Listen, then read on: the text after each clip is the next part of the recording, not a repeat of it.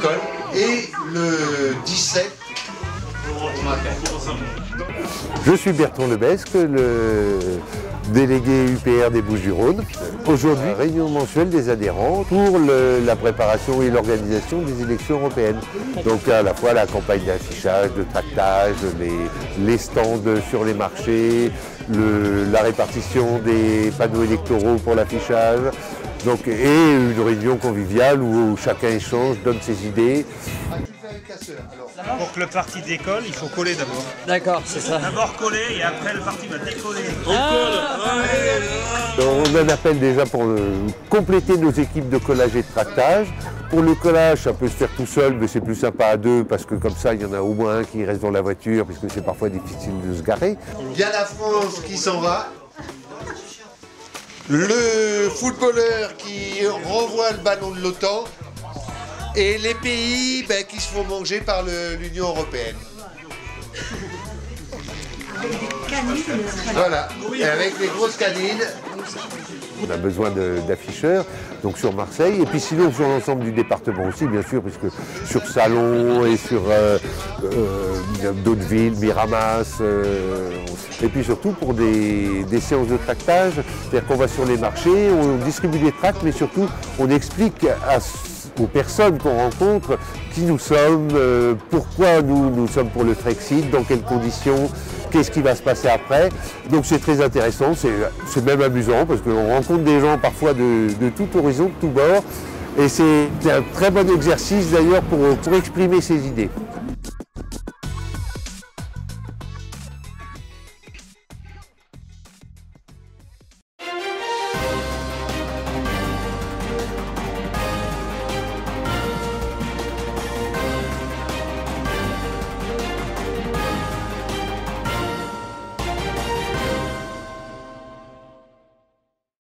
Bienvenue à toutes et à tous pour le journal de la semaine de l'UPR TV. Sans plus attendre, passons en revue l'actualité. Venezuela, le bras droit de Guaido arrêté pour terrorisme. Le chef de cabinet de l'opposant Juan Guaido, qui s'est autoproclamé président par intérim du Venezuela, a été arrêté jeudi pour terrorisme par les services de renseignement. Washington et Bruxelles ont réclamé sa libération. Donald Trump prêt à reconnaître la souveraineté d'Israël sur le Golan. Le président américain s'est dit favorable à la reconnaissance de la souveraineté d'Israël sur une partie du Golan syrien.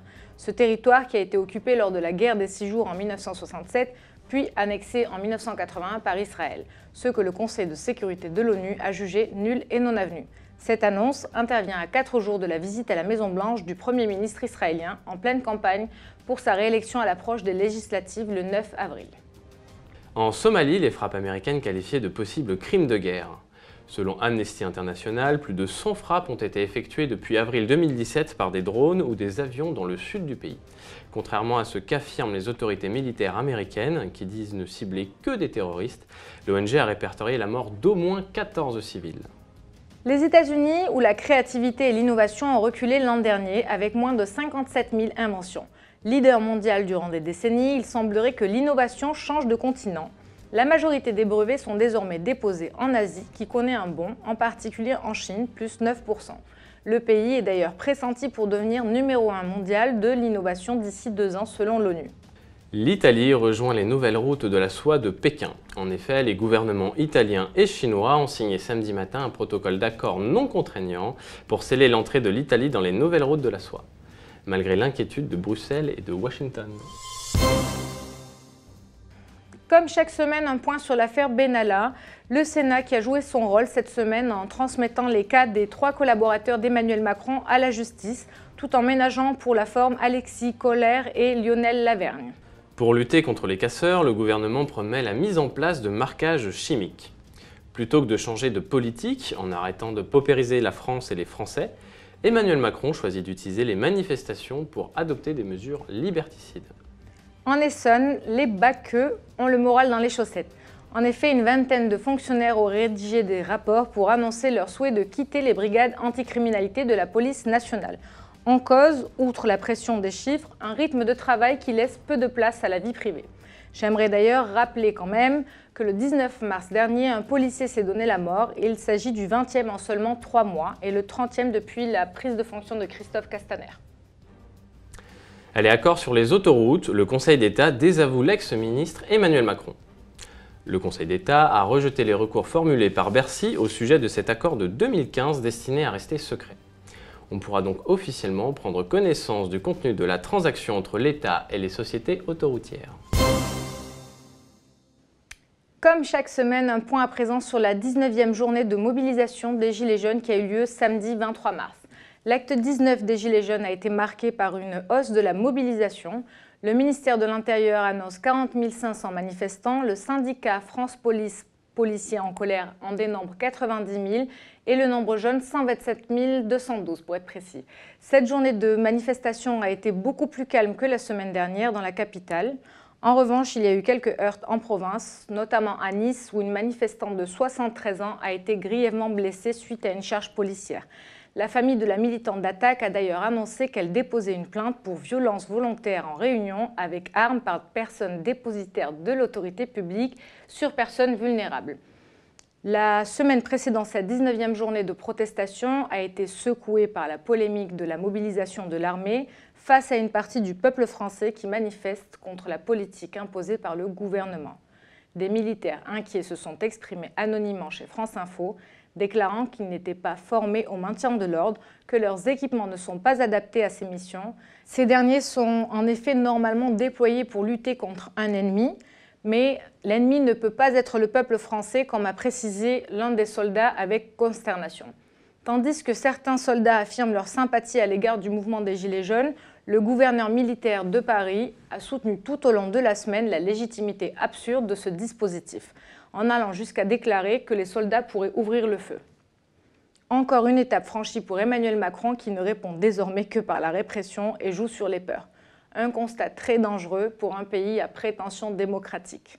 Et enfin, pour conclure sur cette page Gilets jaunes, nous avons appris que l'INSEE ne table que sur un recul de 0,1% de la croissance suite aux manifestations. Contrairement au dire du gouvernement, les Gilets jaunes n'ont pas ruiné la France, et je cite si le mouvement des Gilets jaunes a pu avoir des conséquences localement sévères, son impact macroéconomique à court terme a sans contexte été plus faible que son retentissement politique et médiatique. Les politiques européennes à présent, malgré le mouvement social sans précédent des Gilets jaunes, le gouvernement doit rester dans les clous pour Bruxelles et ne peut pas changer sa politique. On apprend ainsi que le tarif réglementé de l'électricité, qui avait été gelé cet hiver pour répondre à la crise des Gilets jaunes, va à nouveau augmenter de 5 à 6% selon le ministre de la Transition écologique et solidaire François de Rugy. Le gouvernement poursuit ainsi l'application des grandes orientations des politiques économiques dictées par la Commission européenne. Ces grandes orientations donnent des directives économiques à chaque État membre, par exemple, la privatisation des services publics, comme nous venons d'ailleurs d'en avoir l'exemple hein, avec les aéroports de Paris, Engie ou la Française des Jeux. Ces grandes orientations s'attaquent également aux retraites. Agnès Buzyn, la ministre de la Santé, a d'ailleurs pris la température de l'opinion en évoquant un allongement de la durée du travail avant le passage à la retraite. Aéroport de Toulouse vers une annulation de la privatisation.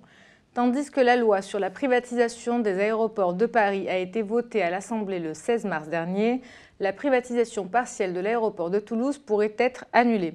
L'État français en 2015 avait vendu 49,99% du capital de la société de gestion de l'aéroport de Toulouse à Casil Europe. Casil Europe qui est une holding française créée par un groupe d'États chinois et un fonds d'investissement hongkongais.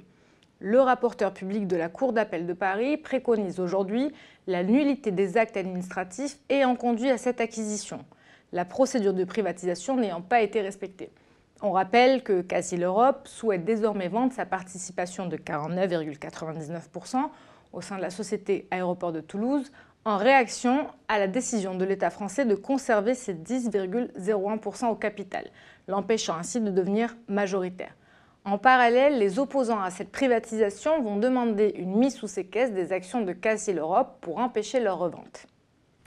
Brexit à présent, après les accords conclus avec la Suisse et le Liechtenstein le mois dernier, c'est maintenant avec l'Islande et la Norvège que le Royaume-Uni s'est entendu pour rester dans l'espace économique européen avec ces pays. Finalement, le Brexit ne semble pas être un repli des Britanniques sur eux-mêmes, mais l'occasion de renégocier les traités d'échanges bilatéraux dans l'intérêt du Royaume-Uni. Malgré les incertitudes du Brexit, le chômage continue de battre tous les records au Royaume-Uni en reculant à 3,9%, ce qui est son plus bas niveau hein, depuis 1975. Autre bonne nouvelle pour l'économie, les salaires ont nettement progressé de 3,4% sur un an, renforçant ainsi le pouvoir d'achat des ménages qui avaient souffert en 2017 d'une forte hausse des prix. Une étude de la fondation Bertelsmann démontre qu'une sortie du Royaume-Uni de l'Union européenne sans accord coûterait près de 10 milliards d'euros par an à l'Allemagne et près de 8 milliards d'euros à la France. Hein. Et oui, la contribution manquante des Britanniques à l'Union européenne devrait être répartie aux autres pays contributeurs. La date du Brexit est quant à elle encore remise en question. Suite à l'accord unanime des pays membres de l'Union européenne, deux scénarios sont proposés au Royaume-Uni concernant le report de la sortie. Ces derniers devraient se prononcer le 12 avril, ce qui semble définitivement annuler la date du 29 mars prochain. François Asselineau détaille cette situation dans sa dernière allocution et confirme que l'UPR apportera son soutien au Brexit à Londres le 29 mars et 700 Français y sont attendus. Et la bonne nouvelle de la semaine, après Sylvie Eyvert, ancienne responsable de la France Insoumise dans la région de Soissons et candidate aux élections législatives de 2017, c'est au tour de Quentin Bourgeois, conseiller municipal d'opposition à Saint-Omer et ancien responsable local du FN, de rejoindre l'UPR via, un communiqué sur sa page Facebook et dans la presse. UPR TV recueillera bientôt son témoignage. Et oui, il y a comme un air de CNR. Allez, voilà, c'est tout pour cette édition. Rendez-vous la semaine prochaine pour le journal d'Alexandra et Kevin. À bientôt.